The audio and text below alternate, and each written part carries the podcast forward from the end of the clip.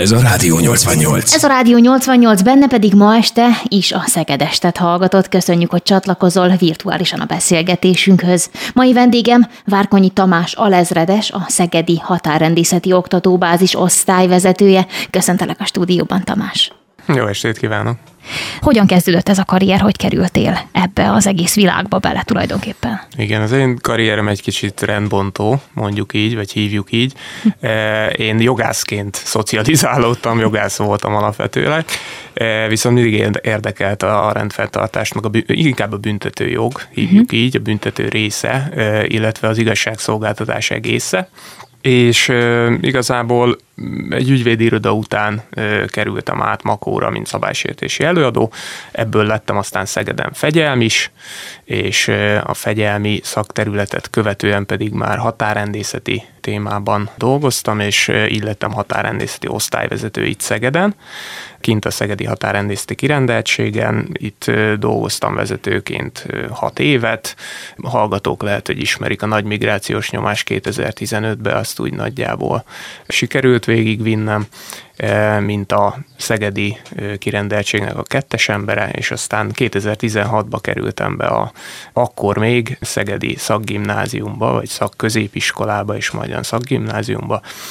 mint oktató, és oktattam 2016 óta, majd aztán az osztályvezetőm elment, és engem választottak ki, hogy én vezessem a tárrendészeti oktatóbázist. Így vagyok most a jelenlegi helyemen. Mennyire volt kikövezve ez az út? Biztos voltál abban, hogy valami ilyesmit akarsz csinálni, csak hát legyen valami, ami a rendfenntartáson belül van, meg mondjuk a joghoz is azért köze van. Mhm. Igen, inkább a, a jog és a rendfenntartás elegyét kerestem mindig, igen. És úgy érzed, hogy ebben megtaláltad? Igen, az első beosztásom, tehát a szabálysértés, ez gyakorlatilag egy kis büntetőjog, tehát ott, uh-huh. ott az elejétől a végéig a büntetés kiszabásától egészen a végrehajtásáig viszonylag a szabálysértési előadó hajtotta végre, akkor még, amikor én voltam az egész feladatot. A fegyelm is az szintén büntető, ugye a, a fegyelmsértést elkövető rendőrökkel szemben kellett jogi intézkedéseket végrehajtanom, és hát egy osztályvezetőnek meg aztán mindenféle területen jónak kell lenni, tehát mind a jogban, mind a menedzsmentben, mind a rendfenntartásban. Tehát ha kellett, akkor én is mentem, még kint a terrendészeti rendeltségem mentem én is járőszolgálatba, és irányítottam, hogyha kellett, akkor más feladatokat láttam el. Voltam sajtóinterjún is, ugyanígy, mint most esetleg most itt. Úgyhogy igen, igen. Én úgy gondolom, hogy elég változatos, fontos, és, és én szeretem csinálni. Azt meg tudnád fogalmazni, hogy mit szeretsz igazából benne? Minden beosztásban más volt. Tehát ö, egyébként ez a rendőrségre jellemző is, hogy nagyon sok beosztásban egész mások a szépségek. Amíg szabálysértési területen dolgoztam, akkor például az volt a szép, hogy egy-egy nagyon bonyolult ügyet hogyan lehet nagyon szépen kihozni, úgy, hogy az ügyfél is elégedett legyen esetleg, vagy, vagy ne legyen annyira keserű az ügy végére. Amikor fegyelm is voltam, akkor inkább az, hogy az adott kolléga, ha hibázott is, akkor se úgymond húzzuk rá vizes lepedőt, hanem, hanem próbáljuk meg emberségesen és, és normálisan megoldani a dolgot. Hát osztályvezetőként meg nyilván felelősséget tartozik az ember az által vezetett személyekért. Ott meg, ott meg abban van a, a szépség, hogy ezeket, ezeket jól, jó szinten megoldja az ember. Nyilván a mostani pozíciómban nem csak a úgymond a határrendészeti oktatóbázisnak az oktatási tevékenységével foglalkozunk, hanem mi nemzetközi kapcsolatokkal is foglalkozunk, ez az én osztályomnak az egyik feladata, és ebben is rendkívül sok lehetőség van. Tehát például a Frontex, mint, mint az egész Schengeni térségnek, illetve azon kívüli térségnek is a határrendészetét összefoglaló ügynökség, ez egy, ez egy nagyon nagy lehetőségbázis. Rengeteg projektet hajtottunk velük végre. Különböző partneriskoláink vannak Macedóniába, Albániába, Montenegróba, Romániába, ezekhez rendszeresen járunk, oktatni, járunk hozzájuk, különböző tanárdiák cserékre. Ezek nagyon, nagyon érdekes dolgok. Tehát gyakorlatilag itt mondhatni, hogy aki a rendőrséghez jön, unatkozni biztos nem fog. Milyen előnyei vannak ezeknek a nemzetközi együttműködéseknek? Te hogyan érzed? Az mindig jó, hogyha az ember nem csak a saját országában látja, hogy mi történik. Tehát, hogyha látjuk, hogy másik országokban hogy oldanak meg bizonyos kérdéseket, ez legyen ez intézkedés taktika, egy más készfogás, egy más bilincselési technika, legyen ez egy határrendészeti taktika, hogy mondjuk egy nagy létszámú hatásértő csoportot hogyan kell úgy elfogni, hogy az mondjuk négy ember is elég legyen már a rendőrség oldaláról. Ebben mondjuk a magyarok nagyon jók. És ezt is vittük ki például mi, mi oktatni ezek, ezek mindig jók összehasonlítani, mindig jók összehasonlítani a jogszabályi hátteret. Például Romániába egy sima illegális belépés az országba, az már bűncselekmény. Magyarországon ez ugye csak abban az esetben bűncselekmény, hogyha a kerítés, tehát a idegenes biztonsági határzár kerül átvágásra, vagy esetleg azt megkerülik bármilyen módon, vagy mondjuk az építését akadályozzák. Tehát egy sima államhatár átlépés, jogellenes átlépés, az nem bűncselekmény Magyarországon. Náluk igen. És ez rettenetes nagy különbségeket tud okozni az eljárásokban. Ezeket érdekes lekövetni, illetve hát nyilván a tanár-diák csere programnak meg megvan az az előnye, hogy ez egy élmény a diákoknak. Tehát akiket mi kiviszünk külföldre, azok egyrészt az angolt tudják használni, ez már, már egy élmény nekik. Másrészt, hát nem mondom azt, hogy ez egy nyaralás, mert ez nem egy nyaralás nyilván, ez egy, ez egy szakmai program, de akkor is külföldön vannak, és akkor is más diákokkal tudnak délután esetleg szabad programokat szervezni, tehát ebből a szempontból szerintem ez, ez nagyon érdekes tud lenni. A kapcsolatépítés szempontjából Így van, például. kapcsolatépítés is, meg, meg, a, meg az egész millió mi változott 2015 előtthöz képest, hogyha azt nézzük, hogy határvédelem? Igen, hát nagyon sok minden változott 2015-höz képest. Ugye 15-ben volt egy rettenetes nagy migrációs nyomás, előtte kezdtük el építeni ugye az idegenes biztonsági határzárat, tehát ezt úgy kell elképzelni, hogy előtte szinte bárki átjöhetett a mi határnyiladékunkon, szabad lábon, úgymond. Tehát nem kellett kerítést mászni, nem kellett utakat átfúrni. Csak így átsétálni az öt határon gyakorlatilag. Nem kellett alagutakat fúrni, stb. Nyilván ezt egy teljesen másféle határrendészettel kellett, hogy védjük. Ez egyértelmű.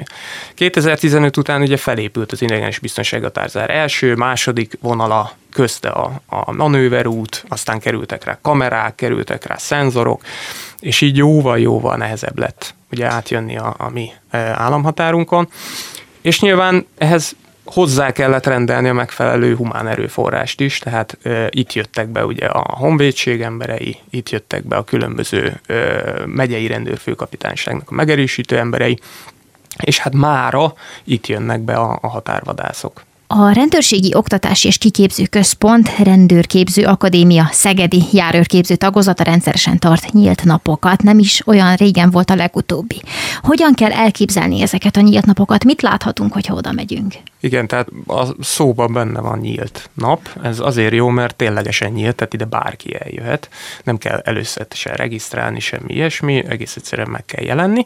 A regisztráció az a helyszínen történik nagyon sokféle dolgot láthatnak, illetve kipróbálhatnak a nyílt napon résztvevők, tehát például a mostanin volt kutyás bemutató, volt drón bemutató, az összes típusú fegyvert, ami rendelkezésünkre áll, azt megfoghatták, kipróbálták, nyilvánvalóan nem lövése, lövéssel, de szárazon kipróbálhatták kipróbálhatták például a mobil hőkamerát, ami egy járműbe van szerelve, aztán elmehettek határrendészeti feladatot megoldani, ez egy személyazonosítás volt, azonos, nem azonos a két személy, akit kivetítettünk nekik, illetve van egy airsoft lőpályánk, ezt úgy kell elképzelni, hogy nem éles lőfegyverrel adják le a lövést, hanem kis műanyag golyókat lő ki a fegyver, és egy ilyen ügyességi versenyen vehettek részt a résztvevők. Gyakorlatilag kapnak egy menetlevelet, ezzel a menetlevéllel megjelennek az összes feladatnál, ami ott rendelkezésre áll, most például ezek a feladatok voltak.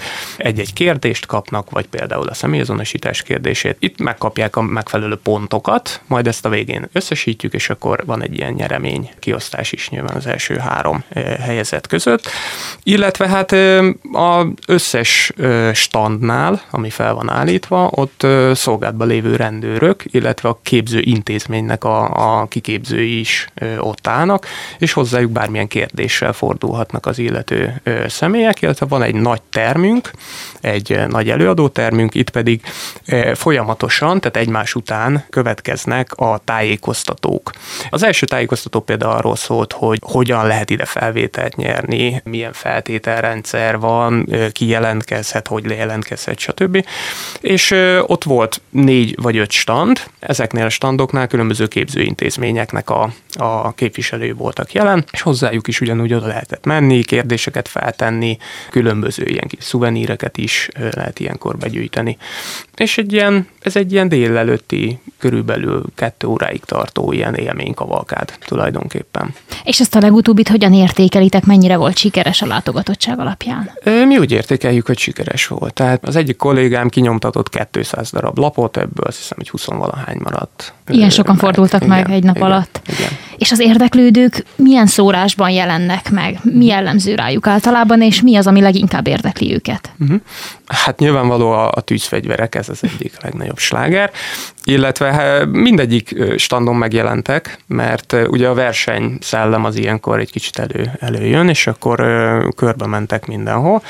A határrendészeti részen a hőkamerás feladat, az, az nagyon érdekes volt számunkra, ezt úgy kell elképzelni egyébként, hogy az egyik két tagja van a csapatnak, az egyik csapattag az beül a hőkamerás járműbe, és magát a hőkamera joystickját azt ő kezeli, és a társát pedig egy rádióval, egy szolgálati rádióval irányítja, hogy hogyan menjen el különböző tárgyak között, és el kell jutnia egy meleg vizes palackot kell, hogy megtaláljon bekötött szemmel. Tehát aki a palackot keresi, az nem lát, aki pedig irányít a hőkamerába, az nyilván mindent lát és irányítja a társát. Tehát ez is egy érdekes feladat volt.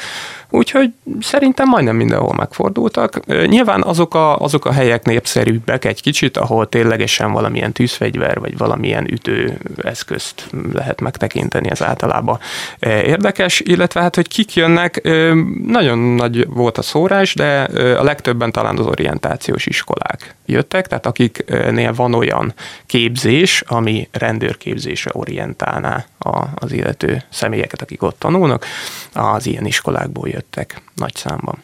Volt egyébként mondjuk az idősebb korosztályból is érdeklődő? Persze, persze. Már csak annál is inkább, mert ugye 18-55 évig lehet jelentkezni rendőrnek, tehát most már ez kitolódott, most már nem ilyen nagyon alacsony az életkori határ, hanem 55 évig lehet valaki a rendőrsulinak a tagja, és aztán rendőr. Természetesen jöhet bárki, ezért nyílt nap. Tervezitek már a következőt? Igen, októberben lesz. Azt még nem tudjuk pontosan, hogy mikor, de októberben lesz. Hasonló feladatokra lehet ott is számítani. Igen, kicsit variáljuk, de, de nagyon hasonló. Igen. E, mit gondolsz, miért fontosak ezek az események, akár a rendőrség számára, akár a civilek számára? Hm. Hát a rendőrség számára mindenképpen azért, mert e, meg tudjuk mutatni egy olyan arcunkat, hogy ténylegesen hogyan működünk. Ténylegesen milyen dolgokkal és milyen, milyen eszköztárral működünk, és hogy képezzük az embereket. Tehát milyen egy, egy rendőrképzés. Illetve hát nyilván nem titkolt szándékunk az, hogy ezzel esetleg toborzási feladatokat is ellássunk, tehát hogy akinek megtetszik, az, az jöjjön az iskolába és tanuljon rendőrnek. A civilek számára pedig szerintem azért, mert, mert érdekes, egész egyszerűen érdekes. Tehát aki soha nem látott ilyet, soha nem tapasztalt ilyet, az szerintem egyszer jöjjön el, ha nem is az összes nyílt napunkra, de egyszer jöjjön el és nézze meg, hogy ez hogy működik. Az egyenruha is érdekes szerintem, meg, meg önmagában az, hogy azért ott az asztalok mögött szakértők állnak. Tehát bármit is kérdeznek tőlük, arra biztos, hogy jó választ fognak kapni. Egy jó látókörtágítás bárkinek. Hogyan lehet valakiből határvadász? Ha jól tudom, erre is van külön képzés. Így van. Ott szeretném kezdeni, hogy ez egy szerződéses jogviszony. Tehát ők három évre szerződnek a rendőrséggel. Ugyan a hivatáshoz nagyon közeli jogviszonyba kerülnek ők, több ponton van átfedés, például rendfokozatot is kapnak, most csak ez egy példa, viszont szerződéses. Mi kell ahhoz, hogy valakiből határvadász váljon?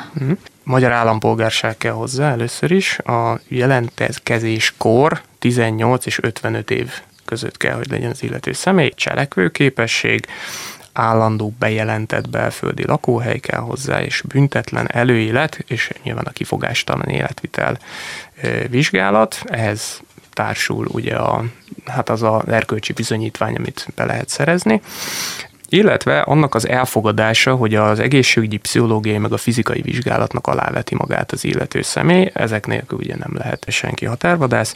Bármilyen érdekes is, a határvadászoknál nem kell érettségi bizonyítvány, nekik elegendő a 8 általános iskolai végzettség.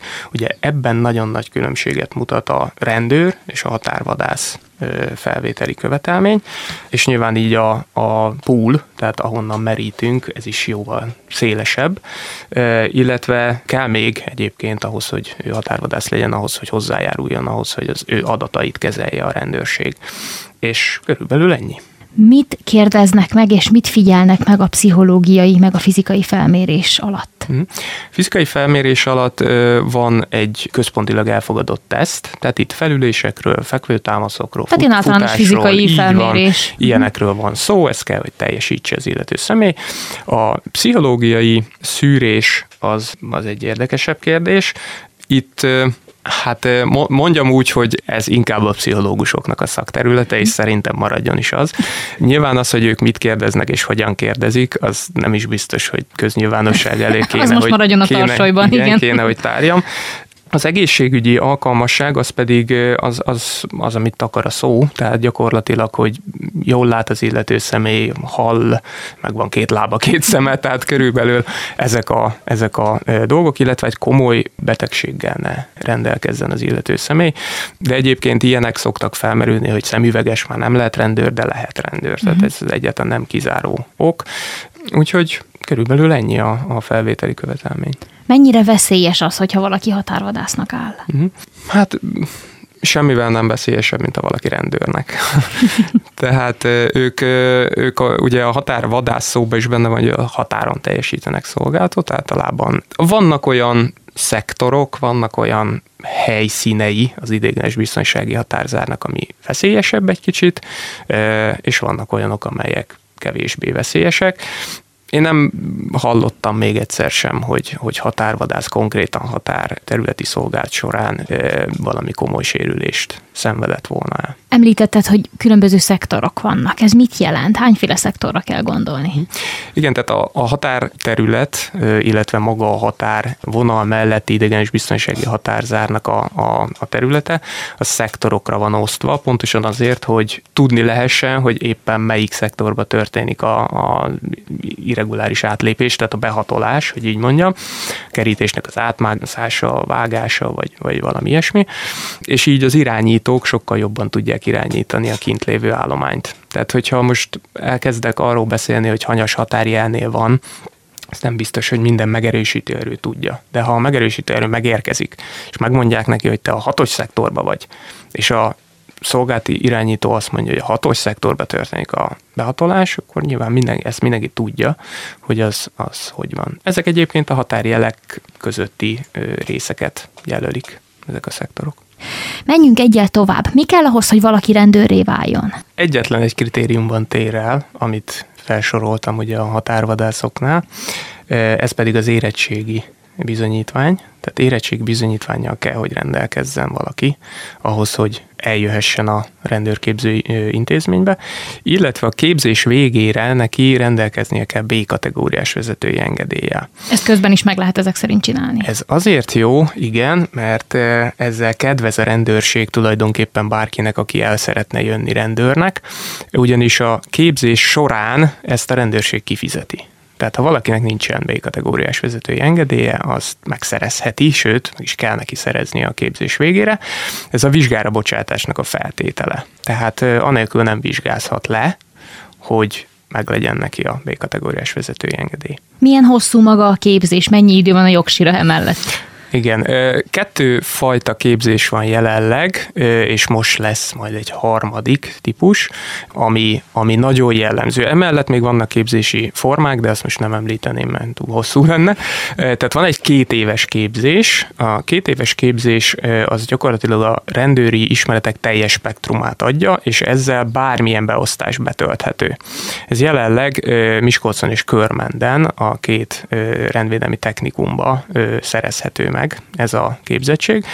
A másik, ami pedig itt Szegeden is van, ez pedig a rendőr-járőr képzés, ez 10 hónap, ez alatt kell megszerezni a vezetői engedélyt, és jelentős különbség van a 10 hónapos képzés esetében például a rendőrjárőrök nem az iskola kötelékében lesznek állományba, hanem ők már a megyei rendőrfőkapitányságok, vagy a készíti rendőrség, vagy stb. állományába kerülnek. Először, mint munkavállaló, utána meg már, mint hivatásos a képzés ideje alatt.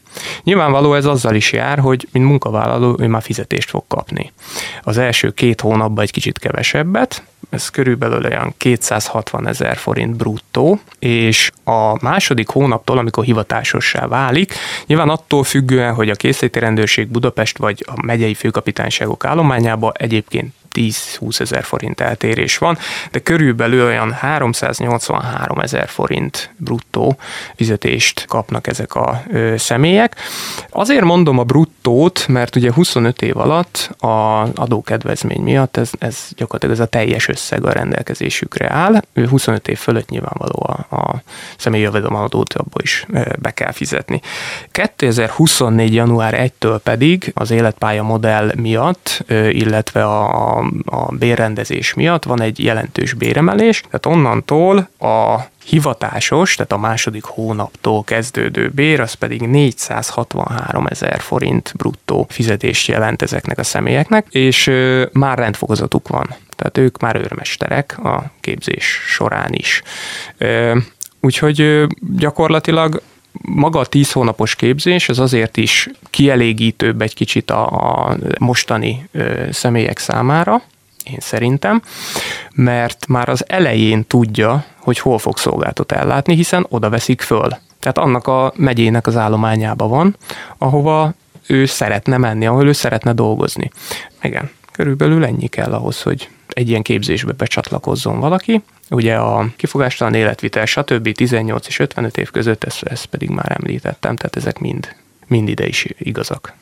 Szegeden vannak rendészeti szakközépiskolák, hogyha minden igaz. Ott milyen az átjárás? Hogyan kell elképzelni azt, aki mondjuk ott végez, vagy azt a pályát választa, és aztán szeretne elkezdeni dolgozni rendőrként? Szegeden, tehát most jelenleg úgy van, hogy a, a szegedi járőrképzés az a rendőrség oktatás és kiképző központ égisze alatt működik, hogy ez egy budapesti központú főkapitánysági szintű szervezet, és ez alatt található a rendőrképző akadémia, ez szintén Budapesten, Adiligeten található, és ennek van kettő darab rendőrképző intézménye, járőrképző intézménye, az egyik az Adiligeti járőrképző tagozat, a másik pedig a Szegedi.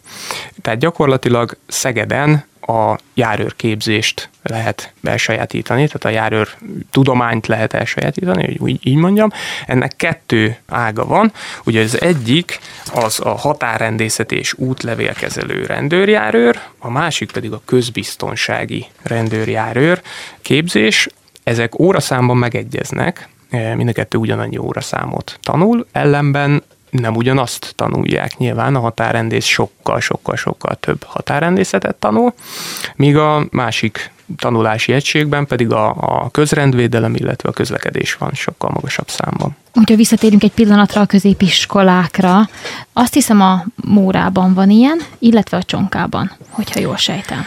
Igen, van még a baptista gimnáziumban is ilyen előkészítő, de ö, ezek orientációs iskolák, tehát ők ö, rendészeti szakkal rendelkeznek. Az ottani diákoknak mondjuk úgy, hogy nem kötelező rendőré válni, hanem ez egy, ez egy orientációs képzés, tehát itt megismerkedhetnek azzal, hogy majdan, ha eljönnek a rendőriskolába, akkor nagyjából mire számíthatnak, illetve a, a rendészetnek a, az alapvető kérdéseivel megismerkedhetnek és az, hogy ők milyen számban jönnek majd később rendőrnek, ezt most így nem tudom fejből megmondani, tehát százalékot, nyilván van jelentkező közülük, de az átjárhatóság az maximálisan a diákon múlik.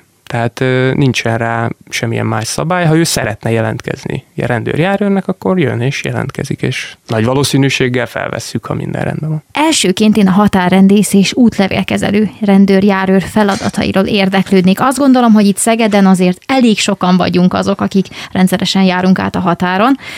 Engem például mindig érdekelt, hogy pontosan mit csinál a személyével a határőr, amikor nézegeti. Tehát ott mi derül ki ebből az egészből? Igen, ott, ott nagyon-nagyon sok minden kiderül, és nagyon rövid idő alatt. Ugye erre kell, hogy felkészítsük ezeket a kollégákat, mert tényleg rövid idő alatt kell nagyon sok döntést meghozni. Hát egyrészt, amikor megáll az autó, akkor meg kell, hogy nézze, hogy az autó hogy néz ki. Tehát nem mindegy, hogy van-e rajta sérülés, esetleg balesetből származó sérülés, vagy bármi ilyesmi. Hát az én autóm katasztrófa, hogy kinéz, azt, azt azért hozzátenném. Igen, nyilván is friss sérüléseket keresünk, tehát nem, nem nagyon régieket, mert ez már egy gyanúok lehet. Tehát akár hogyha kapunk információt arról, hogy egy komolyabb baleset volt, cserbenhagyásos, stb. És, és netán ki akar lúgni az országból így valaki. Van, így van, akkor Aztán esetleg ezt is meg kell, hogy nézze. Aztán utána nyilván meg kell, hogy nézze, hogy ki ül abba az autóba, hiszen ha ő elveszi az összes úti okmányt egyszerre, akkor nem tudja beazonosítani a személyeket, akik bent ülnek, tehát akár egy cserés útlevelet is odaadhatnak. Gyakorlatilag, aki nem is ül az autóba, lehet, hogy eredeti, lehet, hogy érvényes, lehet, hogy teljesen jó az az útlevél, de nem az az ember ül az autóba, aki az az útlevél. Tehát meg kell, hogy nézze, meg kell, hogy bizonyosodjon róla, hogy az az ember ül az autóba, aki átadja ezt az úti okmányt. Majd nyilván meg kell nézni, hogy az autóban milyen tárgyak vannak, hiszen itt a, a csempészés különböző válfajai, a drogtól kezdve az emberig minden megjelenhet, tehát ezeket mindet végig kell nézni. Ez az, amikor a kedves utazó közönséget kiszállítják az autóból, kinyitatják a csomagtartót, megnézik, hogy mi van benne, stb. Ezt nem jó kedvükből teszik, hanem mert ez kötelességük. Majd aztán jön az a rész, amit, amit ugye kérdeztél, hogy, hogy mi, az, mi történik, amikor nézi a, a igazolványt, vagy esetleg az útlevelet.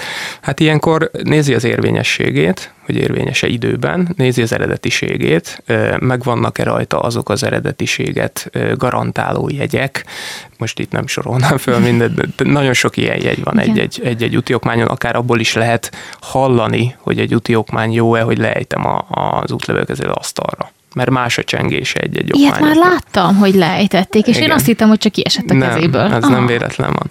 Illetve hát nyilván vannak olyan rendszerek, amiben viszont kötelessége a határrendésznek bedolgozni ezeket az úti okmányokat. Egyrészt ez regisztrációt is szolgál, másrészt pedig a körözési, az összes létező körözési rendszerbe leellenőrzi ilyenkor az úti okmányt. Ez az Interpolon keresztül, az összes nemzeti adatbázison át, a SZISZEN keresztül, a Hermanon, minden, minden mindenbe leellenőrzi ez a rendszer, hogy az illető szemét keresik-e. És hát vannak olyan esetek, most nem mennék bele a szakmába, de vannak olyan esetek, amikor még új nyomatit is kell az illető személytől venni, és mindezt hát egy, egy záros határidőn belül, hiszen egy nagy forgalmi időszakban erre egy határrendésznek körülbelül van egy olyan két-három-négy perce. Nekem már volt például olyan, hogy a határőr, amikor benézett a csomagtartóba, akkor megkérdezte, hogy van-e nálam tejtermék. Jöttem visszafelé Szerbiából Szeged irányába, és mondtam, hogy hát nincsen. És én egészen addig nem tudtam, hogy például azt nem szabad behozni az országba. Milyen egyéb olyan dolgok vannak még, ami teljesen triviálisnak tűnik, mégsem szabad behozni. Mhm. Hát nagyon triviális például az alkohol, tehát az alkoholnak is van egy, van egy tiltása, illetve nyilván van a, a cigarettának is, ha bár ezt nem a határrendész, tehát nem a határrendész útlevélkezelő rendőrjárőr fogja, vagy esetleg az útlevélkezelő, hívjuk így őket, nem ő fogja ellenőrizni, nem a vámos kolléga fogja ellenőrizni, de a, a cigarettának is megvan, hogy hány dobozt, hány szálat lehet behozni az országba, és nyilvánvaló, e fölött, e fölött is be lehet hozni, csak be kell vallani, és tisztességes mennyiségű adót fizetni utána. Tehát bevallás nélkül viszont, hogyha megtalálják, az nyilván az valamilyen jogszabályba fog ütközni. Tehát valószínűleg eljárást fog maga után vonni. Ugye ezek miatt kérdezhetik meg. Térjünk vissza most arra a részére a beszélgetésünknek, hogy közbiztonsági járőr milyen feladatokat lát el pontosan? Mire kell gondolni, hogyha valaki azt mondja, hogy ő közbiztonsági járőrképzésen vesz részt? Hm.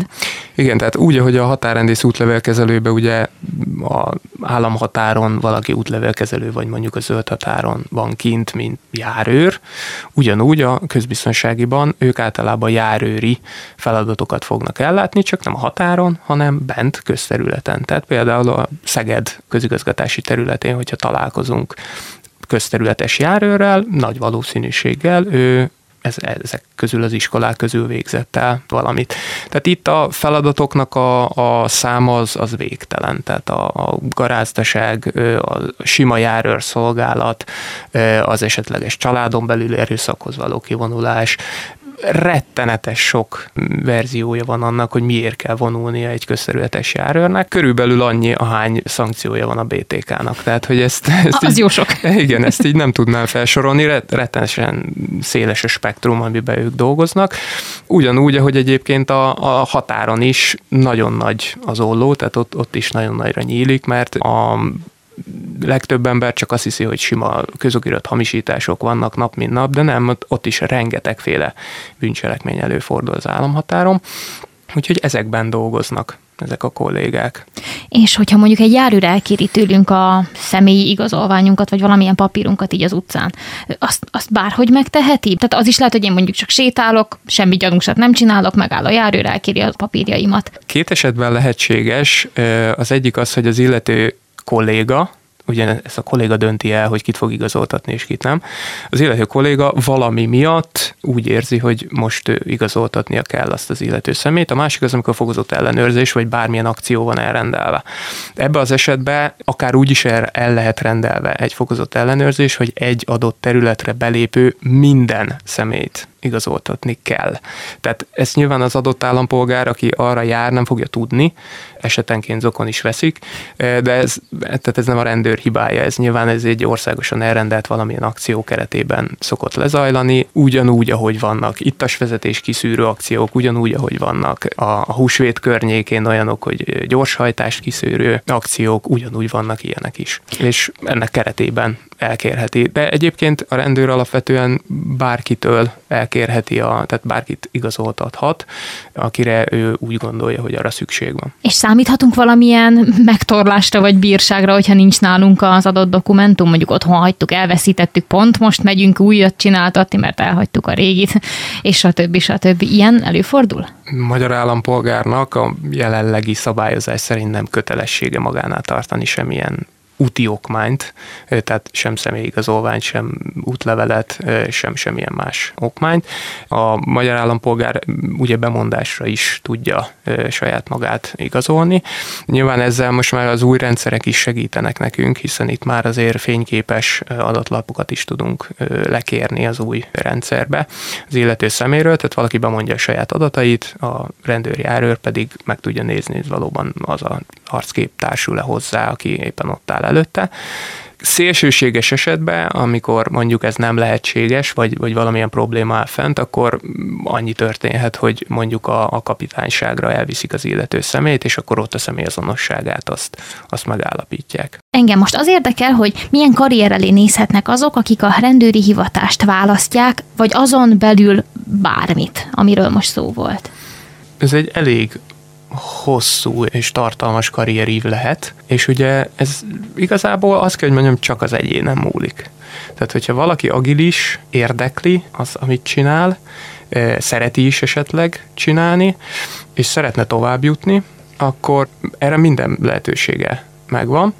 Ugye a, a rendőri járőr képzés, tehát amit Szegeden is van, ez egy 10 hónapos képzés, ez bizonyos beosztások ellátására tesz jogosultá. Ha ennél magasabb beosztásokat, vagy más beosztásokat szeretnénk ellátni, akkor van egy úgynevezett átképző, ami a két éves iskolának megfelelő képzettséget ad. Nyilván erre lehet akkor az illető személynek jelentkezni, és akkor meg lesz neki a teljes rendőri technikumi végzettsége. Ezzel ismét valamilyen más beosztásokat lehet betölteni. Majd aztán, hát beosztás függő az, hogy az illető személy milyen rendfokozattal rendelkezik. Ugye a rendőrségen az egyik előmeneteli rendszer az a rendfokozat. Ugye ahogy nekem alezredes, van egy jó nagy skálája ennek a rendfokozati listának. Örmesterről kezdi általában egy személy, aki végez az iskolába, és innen van törzsőrmester, főtörzsőrmester, aztán jönnek a zászlósi kategóriák, ugye zászlós, törzászlós, főtörzászlós, majd aztán a tiszti rendfokozatok, a hadnagy, főhadnagy, százados, őrnagy, és aztán jön az alezredes, és utána már az ezredes és a tábornoki rendfokozatok, ezek már nyilván beosztáshoz kötődnek. A rendfokozatokból is látszik, hogy egy, egy átlag őrmester, aki elvégezte az iskolát, az tanulással és agilitással akár eljuthat az ezredesi rendfokozatig is, és ez nem is szélsőséges, tehát vannak ilyen főkapitányok, akik, akik el is mondják egyébként nyitó beszédekbe, amikor például évnyitó van nálunk, el is mondják beszédekbe, hogy ők igen, ők, ők így kezdték őrmesterként, és onnan küzdötték fel magukat. Tehát ez egy elég hosszú karrierívet tud biztosítani, illetve hát a, az egyes beosztásokon belül is van lehetőség arra, hogy a, a rendfokozat emelkedjen, hogy az egyes beosztásokon belül, és ugye nyilván aki, aki a rendőrjárőr képzést végezte el, vagy esetleg a két éves technikumi képzést végezte el, annak még mindig ott van a lehetőség, hogy a Nemzeti Közszolgálati Egyetemen ott elvégezze a, az egyetemet, és gyakorlatilag tiszté váljon. És onnantól kezdve pedig már ugye a hadnagytól fölfelé eh, lévő rendfokozatok is megnyílnak az illető személy előtt, és az ott lévő beosztások is.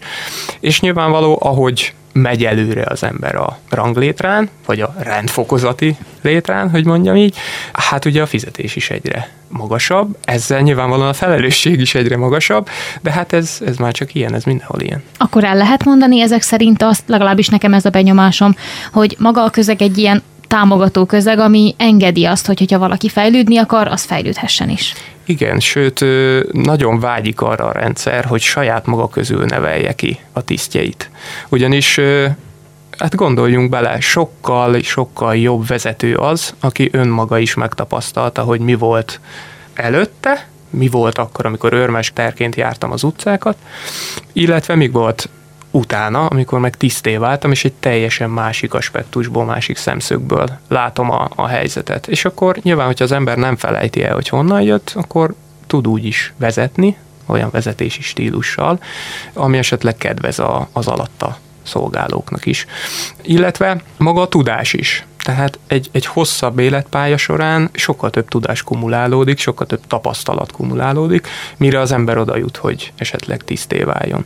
Úgyhogy igen, támogatják, sőt, erre vannak egyébként hát olyan jogi fordulatok, mint például a tanulmányi szerződés. A tanulmányi szerződésnek az a lényege, hogy a kolléga mondjuk tiszt szeretne lenni, még most vagy zászlósi, vagy tiszthelyettesi rendfokozatban van, és egy szerződést köt a saját főkapitányságával, mégpedig arra, hogy vagy szolgáltmentességet, tehát szolgálti időt adnak neki, hogy szolgálti időben tanulhat, mehet föl a Nemzeti Közszolgálati Egyetemre, vagy esetleg még akár a följárást is támogatják például, vagy esetleg a képzés költségét is kifizetik, ez nyilván ez megállapodás kérdése. Tehát ilyen támogató rendszer is van, de egyébként a illetményen kívül, tehát a fizetésen kívül a rendőrség számos olyan dologgal támogatja a tagjait, ami, ami fizetésben nem jelenik meg. Ilyen például, amit már említettem, hogy, hogy B-kategóriás vezetői engedélyt, azt, azt meg lehet szerezni a rendőrség költségén. Tehát azért ez sem manapság, ez sem egy olcsó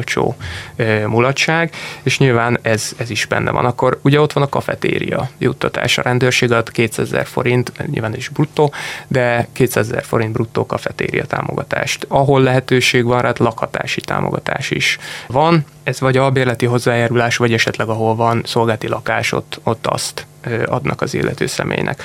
Aztán ugye van egy egyenruházati ellátás is nálunk, tehát akinek megvan az összes egyenruhája, az első főszerelők megkapják az összes egyenruhát, annak évente a cég fizet olyan 95 ezer forint körüli összeget arra, hogy ezt az egyenruha állományt, ez fejlesz-e, tehát hogyha valami lerongyolódott, azt lecserélje, ha pedig ebből hátra marad valamilyen összeg, az civil ruházatra is el lehet költeni, tehát saját magára is költheti úgymond az illető személy, csak ezt számlával kell igazolnia, de például ez is benne van. Aztán a munkába járás futás is. Tehát, hogyha valaki távolabbról jön munkába, akkor ott is kifizetik a munkába járás árának, a menetjegy árának, vagy a benzin árának a 86%-át. Van még több ilyen, tehát például tanulmányi ösztöndi, akkor akár egy üdülési támogatás, ezek eseti jellegűek, vagy szociális jellegű támogatások, ezek egyedi jellegűek, ez is nem mennék bele, de mivel a rendőrség azért 40 ezer fő fölött van, tehát ez egy nagyon-nagyon nagy család, próbálnak azért úgy, úgy a sajátjairól gondoskodni. A fizikai és a mentális felkészülés a felvételre, vagy a felvételi eseményre hogyan zajlik? Mire kell gondolnia annak, aki abszolút kezdő ebben az egészben. Hm. Igen, a felvételi eljárásunkat azt gyakorlatilag három alapkőre helyezzük. Az egyik az a futás. Ez egy Cooper teszt. Gyakorlatilag 12 perc alatt kell lefutni bizonyos távot. Vannak is adataim egyébként, az emberi életkortól nagyban függ az, hogy mennyit kell lefutni. Tehát nyilván egy 50 éves embernek nem ugyanannyit kell lefutni, mint mondjuk egy 18 éves embernek, nem is lenne elvárható. Úgyhogy egy 18-tól kezdődő korosztálynál, ez egyébként 29-ig tart, a férfiak esetében 2100 métert, a hölgyek esetében pedig 1800 métert kell lefutni gyakorlatilag a 12 perc alatt, és emellett vannak fekvőtámaszok, vannak felülések, illetve ö, esetenként vannak választható feladatok. Ezek között a választható feladatok között van ö, hajlítok karú függés, ezt úgy kell képzelni, hogy fölmászik valaki a bortásfalra, megfogja egy ilyen vasrudat, így van, fölhúzza magát az álláig. Itt kell gyakorlatilag hát annyi másodpercig függeni, ahány éppen a, az előírás az adott korcsoporthoz. E, aztán van helyből távolugrás, ez ki van húzva egy centi, és akkor megvan, hogy az adott korcsoportnak helyből, tehát semmilyen nekifutás, semmilyen helyből mekkorát kell, hogy ugorjon. Illetve van még egy, ez pedig a fekvenyomás, ez gyakorlatilag bármilyen edzőteremben gyakorolható, tehát itt 60 kilós súly van a fiúknak előírva, a lányoknak kevesebb jóval, és ezt kell bizonyos mennyiségben kinyomni ahhoz, hogy sikeres legyen a, a felvételi. Hát az, hogy hogyan kell erre felkészülni, ez edzéssel, tehát sehogy máshogy nem lehet rá felkészülni. Igazából a, a futást az nagyon egyszerű gyakorolni, én úgy gondolom, az összes többi az pedig akár otthon is elvégezhető, tehát uh, itt a Liga sziget az csodálatos lehetőséget nyújt most már a futásra, ráadásul még a, a izületeink se bánják meg, és egyébként nem teljesíthetetlen, tehát ezek a távok nem teljesíthetetlenek, úgyhogy én szerintem aki affinitást érez, és úgy gondolja, hogy rendőr szeretne lenni, az nyugodtan kipróbálhatja magát egy akár egy stopper órával is, és akkor nyilván ott meg tudja, hogy egy másodperc alatt, tíz másodperc alatt, fél perc alatt, egy perc alatt hány fekvőtámaszt tud lenyomni, hány fölülést tud megcsinálni, mekkorát tud ugrani, abban az adott esetben, vagy inkább mondjuk 12 perc alatt mennyit tud lefutni. A már gyakorló kollégák esetében szokott-e lenni időnként felülvizsgálat, hogy ezt még mindig meg tudják csinálni? Igen, évente van felülvizsgálat, és ez is egyébként egy, egy kedvezmény a rendőrök felé, hogyha kiválóra megcsináljuk, hiszen van nem megfelelt, van megfelelt és van kiváló szint a már hivatásos kollégák esetében. Ha kiváló szintre hajtja végre valamelyik kolléga, kettő nap szolgáltmentességet kap, tehát kvázi két nap plusz szabadság. És a szellemi, mentális felkészülés az hogyan nézhet ki? Igen, ez egy nehezebb kérdés, ugyanis a, a, tehát a pszichológiai teszteket, azt a pszichológiai teszt jellegére tekintettel ugye nem tudjuk megosztani, és nem is lehet megosztani, hiszen azt ott, ott helyben kell hát megoldani, vagy, vagy jól szerepelni rajta. Én azt mondom, hogy bárki, aki egészséges pszichével rendelkezik, tehát nincsen mentális betegsége, az ezeket a teszteket meg tudja oldani. Alapvetően mit gondolsz arról, hogy milyen kritériumoknak kell megfelelni mondjuk egy embernek ahhoz, hogy egyáltalán alkalmassá váljon erre a pályára, és most itt a legalapvetőbb dolgokra gondolok. Tehát milyen legyen mondjuk a jelleme? Igen, van egy pár olyan jellem, ami, ami segíti azt, hogy valaki jól érezze magát a rendőrség berkein belül. Alapvetően azt mondom, hogy egyébként bárki lehet rendőr, csak nem biztos, hogy nagyon jó fogja magát érezni. Ugye a rendőrség ez egy nagyon hierarchikus szerv.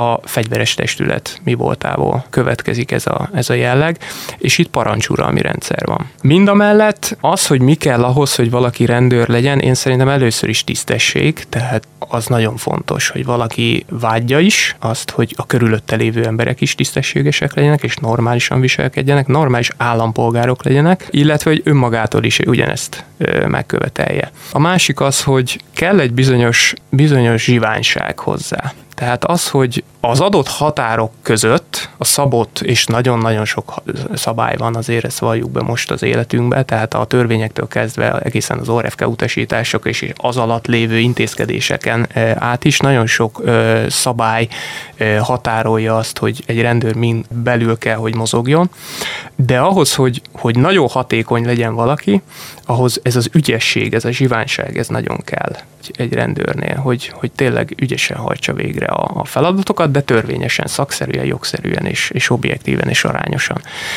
Amit még mondanék, az az, hogy minden esetben a, a, az empátia. Ha az empátia hiányzik, úgy, úgy nagyon nehezen lesz valaki jó rendőr.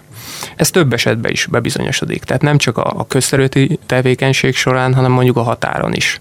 Tehát aki például a, a, az irreguláris migránsokat nem annyira szereti, vagy nem annyira szeretne velük kontaktálni, vagy, vagy érintkezni, vagy éppen ellenkezőleg, hogy nem túl törvényes célok miatt szeretne kontaktálni, az nem biztos, hogy nagyon jó rendőr lesz. Illetve ezen kívül az, hogy valaki szeresse azt, amire vállalkozik, amit csinálni fog. Szeressen rendőr lenni. Ha, ha nem szeret rendőr lenni, ha nem szereti azt, amit csinál, ez nagyon gyorsan kibukik. Ugyanis a feladatok azok, azok adottak, azok jönnek és egyre több van. És minden rendőr nagyon leterhelt, és, és egyre inkább leterhelt lesz, hiszen az adott világ is pörög körülöttünk. És nyilván ugyanúgy, hogy a határon, ugyanúgy a, a közterületen is a feladatok jönnek. Ha valaki ezt nem tudja úgy csinálni, hogy, hogy már szereti, akkor egy idő után nyilván ez, ez el fog múlni ez a, ez a szerelem, vagy ez a, ez a szakma, és meg fog keseredni. Én ezeket tartom a nagyjából a legfontosabbaknak. Van szerinted kizáró ok? Szerintem nincsen kizárók, nyilván azokon kívül, amit elmondtam, tehát hogyha fizikailag, pszichisailag és egészségügyileg nem felel meg valaki, abban az esetben az, az kizárók lesz, vagy mondjuk a nemzetbiztonsági ellenőrzés olyat tár fel, hogy ő mondjuk tudom, valami bűncselekményt, vagy, vagy tulajdon ellen szabálysértés, vagy bármi ilyesmit követett el, akkor az kizárók lesz, de alap természet, emberi természetben nincsen, nincsen kizárók. Egy rendfenntartásban dolgozó élete miben különbözik a civilekétől? Ezt a kérdést fog fogjuk fejtegetni Várkonyi Tamás alezredes határrendészeti oktatóbázis vezető segítségével. Mi a különbség? Igen, hát a mindennapi életben is vannak, vannak különbségek. Tehát az, hogy egy rendőr egyenruha nélkül is rendőr, ez egy, ez egy közhely, de igaz. Úgy van egyébként a, az eskünkben is, hogy a jogszabályokat megtartom és megtartatom. Ez van benne Mindig. az eskünkbe. Igen, uh-huh. igen. Isten engem úgy segéljen, ez a vége egyébként. Mi minden, minden esetben, elméletileg minden rendőr, minden esetben a, a, a rendet kéne, hogy képviselje. Most mondok egy triviális példát. Valaki egy társasházba él. Ebbe a társasházba a szomszédjával nem jól jön ki. Egy civil ember az lehet, hogy nyugodtan lemegy, és leordítja a fejét a szomszédjának. Most elnézést a kifejezését, de ilyen előfordul az életben. És aztán visszamegy, és alszik nyugodtan. Ha följelentik, akkor legfeljebb lesz belőle egy eljárás, és kivizsgálják, megnézik, hogy mi történt, és aztán hoznak egy döntést. Ha ugyanezt egy rendőr teszi meg az alatta lakó szomszéddal, aki már kiidegelte, és följelentik, akkor lehet, hogy az állásába kerül. Hm. Ugyanis ő nem tehet ilyet. Ő nem önbíráskodhat, nem csinálhat olyan dolgot, ami törvény felett áll. A rendőr minden esetben, ezt egy főkapitányom jegyezte meg annó, hogy fürdőgatyában is rendőr a rendőr. És ez tényleg így van. Úgyhogy ebben különbözik nagyjából.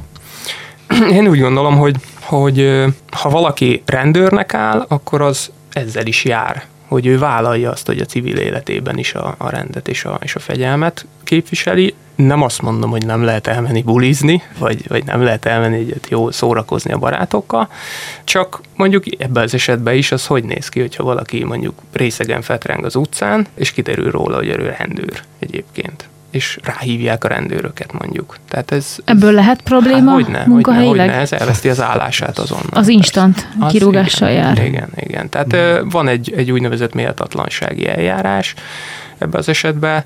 Hát nyilván ez egy bizottságon múlik, hogy elveszti az állását az illető személy, de, de nagyon komoly vizsgálatok követik az ilyen dolgokat. Tehát arról nem is beszélve, hogy ha valaki mondjuk egy munkahelyen dolgozik, akkor otthon becsap egy felest, mondjuk, és bemegy dolgozni, ez még egyáltalán nem biztos, hogy egyrészt észreveszik, másrészt a munkájába, az állásába kerül, a rendőrségnél biztos, hogy így van. Tehát itt nulla nulla nulla nullát kell, hogy fújjon valaki ahhoz, hogy szolgálatba álljon. Ugyanígy a szolgálatba állás feltétele az az, hogy valaki megfelelően jelenjen meg a szolgálatba, ezt így mondja a mi szabályzónk. Ez többek között azt is jelenti, hogy össze-vissza szőrösen nem lehet szolgálatba állni, nem lehet szolgálatba állni, nyilván nagyon-nagyon fáradtan, tehát amikor az ember már nem képes józan döntéseket hozni, és a többi, és a többi. Tehát szolgálatra képesnek kell lenni. És ugye itt, itt jönnek be azok a dolgok, amiről az, az előbb beszéltem, hogy ki az, aki jó rendőr lesz, és ki az, aki, aki majdan a civil életbe is képviselni tudja ezeket az értékeket. Én szerintem ebben különbözik. Mi történik akkor, hogyha a rendőr éppen civilben van, de egyértelműen illegális dolgot lát, mondjuk az utcán, vagy észlel, akár az ismerősi körében, ő akkor hogyan intézkedhet? Igen, bűncselekmény esetében, tehát hogy a bűncselekményt észlel, ez egy érdekes, ezt nem mindenki tudja, de bűncselekmény elkövetőjét, hogyha valaki tetten ér, minden magyar állampolgár feltartóztathatja. Tehát ez nem kell rendőrnek lenni, addig, amíg a hatóság oda nem ér és át nem veszi az intézkedést. Így aztán természetesen, a, aki meg rendőr, annak meg aztán végképp kötelessége, tehát egy ilyen bűncselekmény tetten érése vagy hát észlelése esetén ott szolgálatba helyezi magát a rendőr, abban az esetben, ha szolgálatra alkalmas állapotban van. Tehát ha mondjuk már megivott 86 felest, akkor nyilván nem fog szolgálatba állni, abban az esetben értesíti a, legközelebbi hatóságot, de ha szolgálatra alkalmas állapotban van, akkor, akkor kötelessége végrehajtani a, a, az intézkedést, illetve hát nyilván jelentenie a szolgálati előjárója felé, hogy ő egyébként nem volt szolgálatba, de szolgálatba helyezte magát, ezért is, ezért is, ezért a dologért. Hogyan telik egy már gyakorló rendőrnek a napja? Milyen a beosztás például? Minden nap kell dolgozni, vagy hetente megvan, hogy hányat? Igen, ez szolgálati formától függ, tehát hogy milyen, milyen formában működik. Ugye vannak hivatali munkarendben dolgozó kollégák, ők a tipikus 8-tól 4-ig, és akkor pénteken meg haza, hazamennek hamarabb, ott akkor fél kettőig dolgoznak. Ebből van jóval kevesebb, mint az összes többi, és akkor vannak a váltásos, illetve a vezényléses munkarendben dolgozók. Általában a rendőrök legnagyobb hányada úgy dolgozik, hogy egy nappal egy éjszaka, és akkor 48 óra pihenőidő. Ez szokott lenni a, a leggyakoribb. Vannak nyilván olyan beosztások, ahol 72 óra a pihenőidő, és egyébként egy 24 órát dolgozik, de ez, ez nagyon ritka. Hol találhatjuk meg azokat a szükséges listákat vagy információkat, ami alapján aztán eldönthetjük, hogy szeretnénk-e jelentkezni mondjuk? Igen, van egy weboldal, ez a rock.hu, tehát R-O-K-K, rock.hu, rock.hu. Ezen van egy olyan, hogy pályázatok fül, a főmenüben, és a pályázatokon szinte az első az a rendőrjárőr képzésre való jelentkezés. Itt megvan minden, gyakorlatilag az összes adat, milyen életkorban lehet jelentkezni, milyen feltételekkel lehet jelentkezni, vagy jelentkezési lap, illetve ott van az összes megyének a humánigazgatási szolgált elérhetősége, ahova ezeket a jelentkezési lapokat be kell küldeni tulajdonképpen nagyon egyszerű, tiszta weboldal rész, és akkor ott, ott tényleg minden áttekinthető. Te, mint a határrendészeti oktatóbázis vezetője, meg mint szegedi alezredes tulajdonképpen, mit üzennél a szegedieknek? Hát én mindenképpen azt üzenném, hogy mindenki tartsa be az összes jogszabályt. Ez, ez az első nyilvánvalóan, mint alezredes. Egyébként, mint a Rádió 88 aktív hallgatója, azt is tanácsolnám, hogy hallgassák a Rádió 88-at, mert jó műsorok vannak rajta. Köszönjük szépen! Illetve, hát én mindenkit biztatok arra, hogy akinek affinitása és, és lehetősége van rá, az jelentkezzen rendőrjárőrnek, és szeretettel várjuk, és, és képezzük őket, és várjuk, hogy milyen rendőrök lesznek a jövőben. Ez volt tehát, kedves hallgató, a Rádió 88 eheti Szegedest kiadása. A vendégem pedig Várkonyi Tamás alezredes volt, aki a határrendészeti oktatóbázis vezetője is egyben. Neked, kedves hallgató, pedig köszönöm, hogy egészen idáig velünk tartottál, hogyha a műsor bármely részéről lemaradtál volna, akkor sem szabad kétségbe esni, hiszen a Rádió 88 podcastjei között bizony ezt az adást is visszahallgathatod majd néhány napon belül. Még egyszer köszi, hogy velünk voltál, és tudod, mindig elmondom, de most sem hagyom ki. Nagyon van, vigyázz magadra és a körülötted élőkre. Minden jót neked, halihó! Ez a Rádió